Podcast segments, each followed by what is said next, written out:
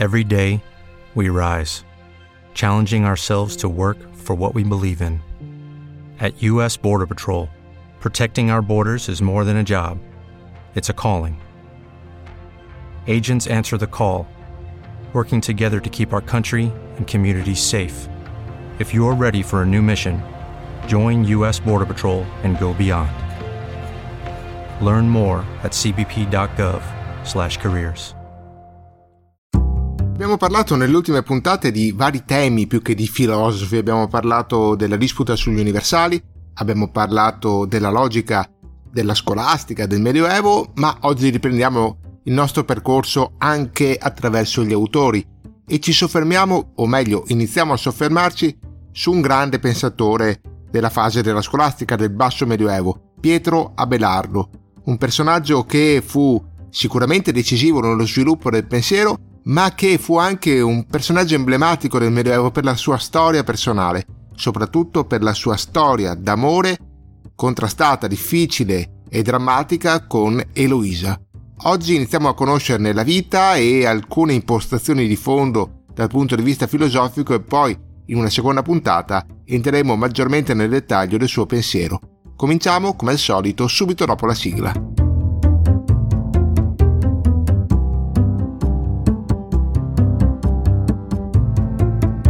Dentro la filosofia, un podcast di Ermanno Scrip Ferretti. 107 puntata. La vita e le opere di Pietro Abelardo. Benvenuti, eccoci di nuovo presenti su questi schermi, verrebbe da dire, ma in realtà siamo su podcast, su cellulari, su computer, su dispositivi audio, su autoradio, dappertutto per parlare di filosofia, un ambiente un po' strano per parlare di filosofia, ma mi pare che in questi mesi abbiamo preso un po' di confidenza con il mezzo e stiamo riuscendo a fare un bel percorso. Oggi parliamo di un pensatore tra quelli più significativi, non tanto o non solo direi per il suo pensiero, ma proprio per la figura in toto. Pietro Abelardo fu un uomo originalissimo nel suo tempo, un precursore di molte tendenze, di molti atteggiamenti che poi sarebbero fioriti nei secoli successivi, un uomo che sembra ben poco medievale se lo consideriamo con i canoni che si usano di solito per pensare al Medioevo. Sembra ben poco medievale, ma in realtà è anche pienamente medievale per altri versi. E oggi vedremo anche la sua storia d'amore così particolare, così drammatica e così effettivamente in un certo senso intrisa di spirito medievale. Allora, chi era prima di tutto questo Pietro Abelardo? Visse in primo luogo nel XII secolo, meglio al cavallo tra l'undicesimo e il XII secolo. Nacque nel 1079 e morì nel 1142, quindi a circa 63 anni d'età. Nacque a Le Palais, vicino a Nantes, in Francia, la parte più occidentale della Francia, e ovviamente Pietro Abelardo è una italianizzazione del suo nome in francese, si chiamava Pierre Abelard. Iniziò fin da giovane a studiare diventando inizialmente allievo di un filosofo nominalista che abbiamo già citato, Roscellino. Vi ricordate quando abbiamo parlato della disputa sugli universali abbiamo presentato infatti le due posizioni principali, quella dei realisti e quella dei nominalisti. E dai nominalisti abbiamo presentato anche un nominalista estremo, appunto questo Roscellino, che non dava nessun valore agli universali, neppure dal punto di vista gnoseologico o scientifico. Ecco, Roscellino fu uno dei primi maestri di Abelardo, ma poi Abelardo divenne allievo anche di un grande oppositore di Roscellino, cioè di Guglielmo di Champeau, che invece era un realista, l'abbiamo citato proprio tra i capi della fazione realista. Quindi Abelardo non voleva risparmiarsi nessuna esperienza, verrebbe da dire, voleva conoscere tutto, era avido di sapere fin dalla più tenera età. E quindi andò a scuola dagli esponenti di una fazione e poi da quella opposta in modo da farsi un'idea più completa delle varie questioni. Bisogna dire che, nonostante questa passione per lo studio, Abelardo non ebbe un'uguale passione o comunque almeno un'uguale riconoscenza per i suoi maestri, anzi finì per litigare e rivaleggiare con tutti i suoi maestri, proprio anche con Roscellino e con Guglielmo di Champeau. Esiste infatti una celebre, purtroppo non sempre letta, ma celebre lettera di Roscellino a Abelardo molti anni dopo che i due avevano litigato, in cui Roscellino ha parole velenosissime sul vecchio allievo, sull'ex allievo, parole veramente, veramente pesanti, che fanno un po' accaponare la pelle per la violenza con cui Roscellino rimprovera l'atteggiamento di Abelardo. E però anche con Guglielmo di Champeau Abelardo finì per litigare, insomma ci furono varie questioni. Quindi era un personaggio davvero originale che andava a scuola da tutti ma poi pretendeva di dire la propria a tutti. Non rimaneva per forza fedele agli insegnamenti ricevuti ma anzi voleva pensare con la sua testa. Questo è sicuramente il tratto più moderno dell'atteggiamento di Abelardo. Divenne presto anche egli stesso insegnante, d'altronde perché era uno spirito attento, un'intelligenza vivace, e inizialmente iniziò a insegnare fuori Parigi, fuori dalla capitale, in provincia, diciamo, ma un po' alla volta tentò di avvicinarsi sempre di più alla capitale fino ad arrivare appunto a Parigi, insegnando presso la scuola della cattedrale della capitale francese. Tenete conto che non esisteva ancora in quella fase, nel XII secolo, una università a Parigi, quindi la scuola della cattedrale era di fatto la scuola più importante di tutta la Francia. Qui, insegnando in questa scuola, Abelardo divenne molto famoso, molto famoso a Parigi, ma anche al di fuori di Parigi, soprattutto perché aveva questa intelligenza appunto acuta di cui vi ho già parlato, ma anche una grande capacità retorica e dialettica e aveva il gusto per la sfida. Non lesinava di attaccare i grandi maestri del suo tempo, abbiamo detto che pure con Roscellino e con Guglielmo di Champeau non aveva certo remore, figuriamoci con gli altri, era uno spirito polemico e sapeva ben sostenere le polemiche, quindi riusciva ad incantare anche i giovani allievi con le sue parole, con le sue abilità retoriche e oratorie, e questo gli fece avere una grande fama. Effettivamente tra il 1108 e il 1118, in quel decennio, in cui Abelardo aveva una trentina d'anni fino quasi ai 40, il filosofo fu baciato da una grande fama, divenne il filosofo, l'insegnante più famoso di tutta la Francia, tanto che sembra che provenissero da ovunque, dal tutto il paese, per andare ad ascoltarlo. Però, proprio all'apice della carriera, proprio nel momento di massimo splendore e di massima fama, Abelardo fu colpito da una disgrazia, come lui stesso la definì poi un fattaccio verrebbe meglio da dire. Nel 1117, quindi quando Abelardo aveva 38 anni, il canonico di Notre Dame, un certo Fulberto, che lo stava ospitando nella sua casa, nella sua dimora, gli chiese di impartire delle lezioni di filosofia alla nipote. Questo Fulberto aveva una giovane nipote che sembrava particolarmente intelligente, di nome Eloisa, Ovviamente non c'erano scuole, non c'era un insegnamento canonico a cui Eloisa poteva accedere, però poteva avere un maestro privato e allora Fulberto chiese a questo famosissimo Abelardo, che tra l'altro era appunto suo ospite, di dare qualche lezione alla giovane, in modo da farla crescere e farla maturare nello studio della filosofia. Purtroppo però, o per fortuna sotto certi punti di vista, tra Abelardo ed Eloisa l'insegnamento non rimase solo sui libri, ma nacque presto qualcosa di più tenero tra i due, una relazione, una storia d'amore addirittura, che poi a posteriori sarebbe diventata forse la storia d'amore più famosa di tutto il Medioevo, perché era segnata da una passione particolare che a noi sembra molto moderna, una passione che sembra ricordare quella che poi, che so, anche Dante Alighieri ha raccontato nei suoi personaggi letterari, ad esempio molto banalmente con la vicenda di Paolo e Francesca che sembra quasi una riedizione un po' più romanzata della storia di Abelardo ed Eloisa. Cosa accadde tra i due? Si innamorarono, ebbero una relazione e però in più a un certo punto Eloisa rimase incinta. Lei era molto giovane, aveva vari anni meno di lui, ma rimanere incinta, fuori dal matrimonio, in una situazione del genere, in una relazione clandestina, era sicuramente anche all'epoca assai scandaloso. Abelardo a quel punto decise di portarla via da Parigi e nasconderla di fatto nel suo paese natale, a Le Palais, lontana dall'attenzione sia di Fulberto, sia della popolazione parigina, sia della scuola.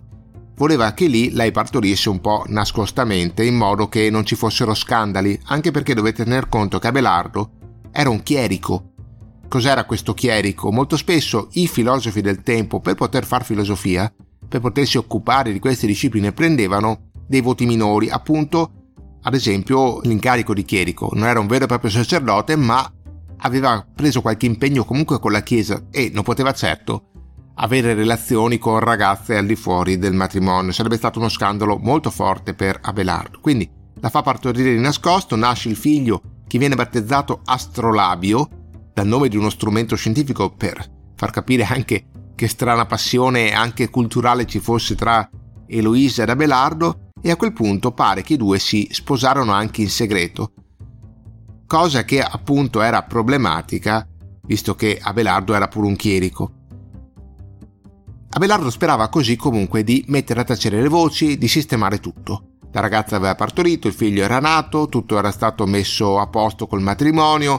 In fondo il peggio era forse passato, sperava lui, ma in realtà il segreto non venne mantenuto. Ben presto a Parigi iniziò a circolare la voce che Abelardo avesse avuto un figlio e che la giovane bella Eloisa fosse la madre di questo figlio. Quando questa voce iniziò a giungere anche alle orecchie di Abelardo, tentò di mettere di nuovo una pezza sulla questione, inviando Eloisa, la sua moglie, lontana di nuovo dalle attenzioni dei curiosi, rinchiudendola di fatto in un monastero. Il monastero dove tra l'altro la ragazza era già stata educata, quindi la fece riparare lì. Pare che Abelardo volesse chiuderla in questo monastero momentaneamente, temporaneamente, per poco tempo, per far passare appunto le dicerie poi farla riuscire e riunirsi a lei. Però quando Fulberto seppe tutto, seppe che A. Eloisa era rimasta incinta e aveva avuto un figlio, B. c'era stato un matrimonio segreto, C. alla fine Eloisa era stata mandata perfino in monastero, Fulberto si convinse che Abelardo stesse tentando di sbarazzarsi della nipote e decise di vendicarsi. Di vendicarsi in maniera molto molto violenta. Assoldò tre uomini che di notte aggredirono Abelardo mentre stava dormendo e lo aggredirono in maniera violentissima perché lo castrarono, tagliarono, amputarono un pezzo del corpo di Abelardo. La notizia di questo fatto si diffuse ovviamente perché era impossibile da mantenere segreta. Gli uomini, i tre uomini che avevano aggredito Abelardo furono presi, furono condannati loro stessi all'evirazione, quindi subirono la stessa pena che avevano inflitto ad Abelardo e Fulberto, che era il mandante, venne sospeso dai suoi incarichi. Però ormai lo scandalo era scoppiato, Abelardo aveva poca consolazione da queste punizioni, lui era ormai castrato e quindi già questo era abbastanza umiliante, ma poi soprattutto lo scandalo si era diffuso, si era saputo tutto quello che era accaduto, il comportamento di Abelardo e quindi la sua fama di grande filosofo era ormai tramontata al di là dei suoi meriti come filosofo. A quel punto Abelardo decise anch'egli di ritirarsi in convento, si ritirò nell'abbazia di Saint-Denis, diventando monaco benedettino prendendo stavolta gli ordini completi. Eloisa da parte sua rimase anch'ella in convento eh, e prese Hello, it is Ryan and we could all use an extra bright spot in our day, couldn't we? Just to make up for things like sitting in traffic, doing the dishes, counting your steps, you know, all the mundane stuff. That is why I'm such a big fan of Chumba Casino. Chumba Casino has all your favorite social casino style games that you can play for free anytime anywhere with daily bonuses. That should brighten your day a little. Actually, a lot. So sign up now at chumbacasino.com. That's chumbacasino.com. No purchase necessary. BGW. Void were prohibited by law. See terms and conditions 18 plus. Gli ordini e fece anche carriera all'interno del suo convento perché più tardi diventò anche badessa. Abelardo poi negli anni successivi, bisogna dirlo, ebbe varie altre vicissitudini. Cambiò diversi conventi, di tanto in tanto provò anche a ritornare ad insegnare, ad avere un ruolo pubblico, però un po' la storia passata con Eloisa, un po' anche le sue idee che erano spesso eterodosse, erano spesso un po' troppo innovative per la Chiesa del tempo, tutti questi motivi gli attirarono spesso molte insidie, molti attacchi da personaggi di primo piano, in particolare a prendersela con lui era spesso Bernardo di Chiaravalle, che era un intellettuale di gran livello dell'epoca che l'aveva preso in un certo senso di mira. E proprio Bernardo, più di tutti gli altri suoi oppositori, riuscirono anche a far condannare le tesi di Abelardo in appositi concili, ad esempio nel concilio di Soissons nel 1120, e poi in quello di Seine del 1140. Le tesi di Abelardo vennero lì dichiarate eretiche. E a quel punto Abelardo di nuovo dovette abbassare la cresta, starsene zitto per un po' e vivere un altro po' in convento.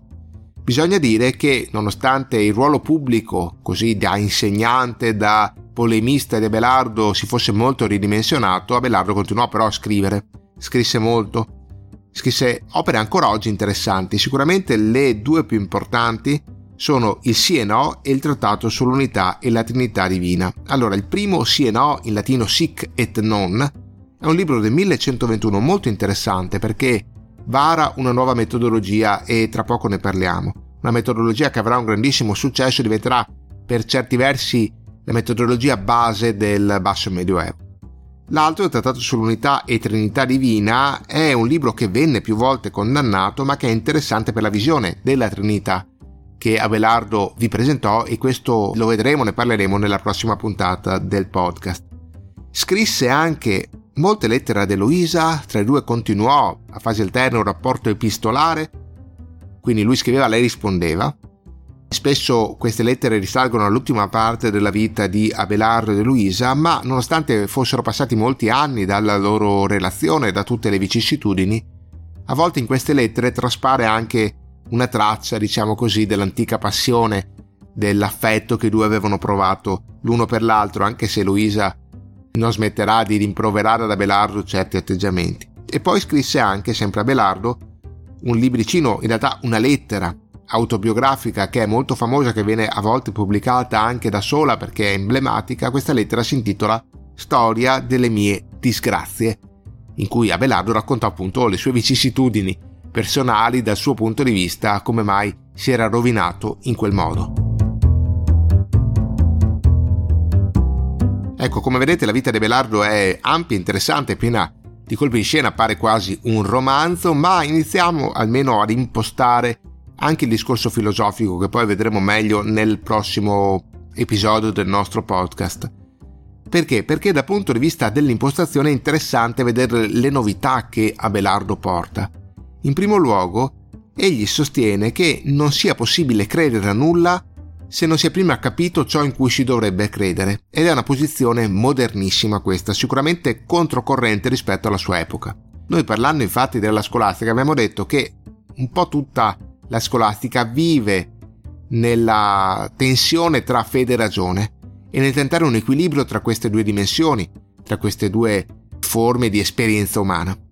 Da un lato c'è la fede in Dio, dall'altro c'è la ragione, che a volte sembrano andare nella stessa direzione, a volte sembrano anche entrare in contrasto. Abbiamo detto che vari filosofi cercano di trovare un modo per far convivere le due, spesso dando un maggior peso alla fede. Sono filosofi cristiani, sono filosofi della scolastica, prima vengono i dogmi, poi casomai viene la ragione. Abelardo rovescia un po' i termini della questione perché dice certo che bisogna credere, è importante credere, ma io non sono in grado di credere a qualcosa se prima non l'ho capita. Non puoi chiedermi di credere a qualcosa che non ho compreso, che non ho capito, perché altrimenti vorrebbe dire credere dicendo di credere a una cosa che non si crede davvero. Pertanto Abelardo arriva a dire intelligo ut credam, capisco per credere. Ricordate cosa aveva detto Agostino? Credo per capire, capisco per credere. Ecco, Abelardo riprende Agostino, ma ne riprende il lato, tra virgolette, più originale, più debole forse dal punto di vista cristiano. Capisco per credere, prima devo capire, poi posso credere. Questo porta Abelardo a posizioni molto innovative per l'epoca, perché ovviamente cosa vuol dire questo? Che prima di credere bisogna far precedere ogni fede alla ragione, dalla discussione. Bisogna discutere delle cose prima di crederci.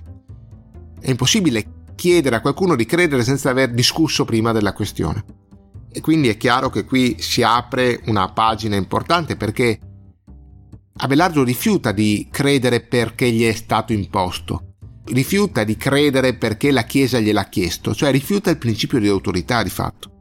Sta dicendo io non voglio credere a una cosa che gli altri mi dicono che è vera, voglio prima capirla io, quindi rifiuto l'autorevolezza altrui perché mi fido solo di me stesso, verrebbe anche da dire, ok?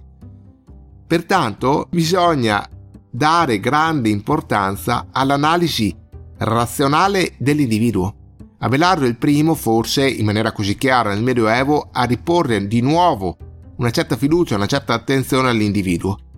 Bisogna fidarsi delle capacità di comprensione degli uomini, perché gli uomini devono poter arrivare a capire prima di credere. E per farlo bisogna procedere ovviamente con un'analisi razionale approfondita. Un'analisi razionale che, in fondo, dice Abelardo, bisogna condurre anche studiando i cosiddetti padri della Chiesa. Se noi guardiamo gli scritti dei primi grandi pensatori cristiani, dice Abelardo, ci rendiamo conto che a volte questi grandi pensatori, grandi padri della Chiesa, si sono anche contraddetti gli uni con gli altri. Alcuni sostenevano una tesi, altri ne sostenevano un'altra. Quindi è inutile dire crediamo e basta. Crediamo a cosa, visto che la Chiesa porta con sé anche delle dottrine a volte contraddittorie. È inutile chiedere di credere a qualcosa che non ha senso. Piuttosto capiamo, discutiamo, analizziamo razionalmente quello che hanno scritto i padri della Chiesa, cerchiamo di trovare un po' di coerenza, di mettere ordine e poi chiaramente o conseguentemente crederemo. Per far questo, appunto, come vi dicevo, Abelardo elabora un metodo nuovo che viene ben esposto in Sic et Non, sì e no, questo libro che vi citavo prima, che diventa un libro che fa scuola all'interno della scolastica. In questo libro, infatti, Abelardo ragiona in questo modo, prende un tema, ne prende vari, uno alla volta, un tema che lui chiama questio, in latino una questione, lo presenta, c'è questo problema filosofico che bisogna risolvere. Quindi prima lo presenta, dopodiché enuncia tutti gli argomenti a favore e tutti quelli contrari davanti a una tesi per risolvere la questione. Cioè, c'è questo problema, ad esempio l'immortalità dell'anima, che ne so, o la Trinità, o questo o quello. Vediamo cosa hanno detto i pensatori su questo tema. Allora, sull'immortalità dell'anima c'è chi dice sì, l'anima è immortale e porta questi argomenti. Allora, vediamo cosa diceva Platone, vediamo cosa diceva Aristotele, vediamo cosa diceva Agostino, eccetera, eccetera, eccetera, ed elenca le tesi principali dei grandi pensatori che hanno detto sì alla tesi dell'immortalità dell'anima, mostrando anche gli argomenti che usavano, le argomentazioni che portavano. Dopodiché invece elenca anche le tesi di quelli invece contrari a quell'argomento. C'è anche chi ha detto no, che invece l'anima non è immortale. Vediamo cosa diceva. Elenchiamoli, vediamo i loro argomenti, mettiamoli in fila. Sì e no. Chi dice sì e chi dice no. Dopo aver elencato tutte le tesi a favore, tutte le tesi contrarie alla questione, Abelardo sceglieva una delle due posizioni, diceva secondo me tra tutte queste tesi che abbiamo visto è corretta questa e vi spiego perché e argomentava razionalmente confutando anche le tesi opposte. E così su vari problemi, su varie questioni, era un metodo nuovo, un metodo molto ordinato di procedere che si richiamava poi ovviamente alla filosofia antica. Qua è un elemento nuovo, qua c'è un elemento nuovo, perché Abelardo dice a me non interessa vedere cosa c'è scritto nella Bibbia e chiudere subito la questione. Perché se io guardo cosa dice la Bibbia e mi dici credi alla Bibbia, vabbè, credo ma magari non capisco. Io voglio capire e allora voglio ragionarci sopra. Allora mi devo anche appoggiare a chi ci ha ragionato prima di me. Vediamo cosa hanno detto i grandi pensatori del passato, cristiani ma anche non cristiani. Vediamo che tesi hanno sostenuto e che tesi invece non hanno sostenuto e poi ci ragioniamo sopra. E poi troviamo una soluzione in fondo ci appoggiamo sulle spalle di chi è venuto prima di noi per cercare di dare una soluzione al problema. Ecco, questo metodo del porre la question e poi vedere tesi e controtesi, tesi antitesi, argomentare, analizzare, verrà ripreso da vari altri pensatori successivi, anche da Tommaso d'Aquino per dirne uno, e diventerà il metodo principale per fare filosofia nel basso medioevo. Un metodo che ovviamente ritorna a dare un certo peso alla filosofia precedente, ritorna a dare un certo peso anche ai greci, che erano stati trascurati nei secoli precedenti. Si si era appoggiati ai cristiani, ma si erano tralasciati i greci perché erano in fondo dei pagani i greci. Invece Abelardo dice: saranno pur stati pagani, certo, ma può darsi che qualche ragionamento giusto l'abbiano fatto e noi dobbiamo studiare e capire come ragionavano per adattare i loro ragionamenti anche ovviamente ai ragionamenti che servono oggi nell'Europa del Medioevo. Ecco, queste erano le prime cose, ma già sostanziose, che c'erano da dire su Pietro Abelardo per presentarne la vita e lo stile filosofico. La prossima volta entreremo più nel dettaglio, vedremo anche cosa pensa della Trinità, cosa pensa del bene, cosa pensa dell'etica, anche lì discorsi interessanti, abbastanza eterodossi, ma molto moderni, perché poi avranno un certo successo in età molto successiva ma appunto ne parleremo la prossima volta. Per oggi ci fermiamo qui. Vi ricordo che il podcast potete ascoltarlo su tante diverse piattaforme. Su Apple Podcast, Google Podcast, Spotify, Deezer, Castbox, Heart Radio, Spreaker, Audible e YouTube. Ma su queste stesse piattaforme, se volete, potete ascoltare anche il podcast gemello chiamato invece Dentro alla Storia, dove parliamo di storia. Se poi vi piacciono la storia anche più vicina ai giorni nostri o la filosofia più vicina ai giorni nostri, vi ricordo che potete abbonarvi anche al canale YouTube dove ci sono video spiegazioni anche molto recenti sulla storia della filosofia recente, sono centinaia e centinaia, basta cercarmi come Ermano Ferretti oppure come Script. Infine, se volete rimanere in contatto, sapere quando escono i podcast, quando escono i video, le varie iniziative, potete seguirmi se volete anche sui social network, su Facebook, Twitter oppure Instagram, dove sono presente col nickname di Script, oppure seguirmi tramite la newsletter settimanale gratuita che mando una volta a settimana con proprio il riassunto dei video, dei podcast, delle letture, dei film, dell'attualità. Per abbonarvi dovete andare al sito internet ermannoferretti.it e lì subito in home page c'è il modo di lasciare la vostra email. Ho concluso, ci sentiamo presto per andare avanti, concludere a Belardo e poi tanta altra filosofia, tanto altro medioevo. Ciao, alla prossima!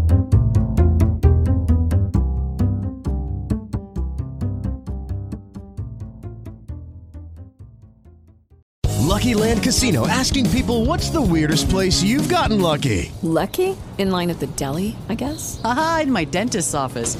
More than once, actually. Do I have to say? Yes, you do. In the car before my kids' PTA meeting. Really? Yes. Excuse me, what's the weirdest place you've gotten lucky? I never win and tell. Well, there you have it. You can get lucky anywhere playing at LuckyLandSlots.com. Play for free right now. Are you feeling lucky? No purchase necessary. Void where prohibited by law. 18 plus. Terms and conditions apply. See website for details.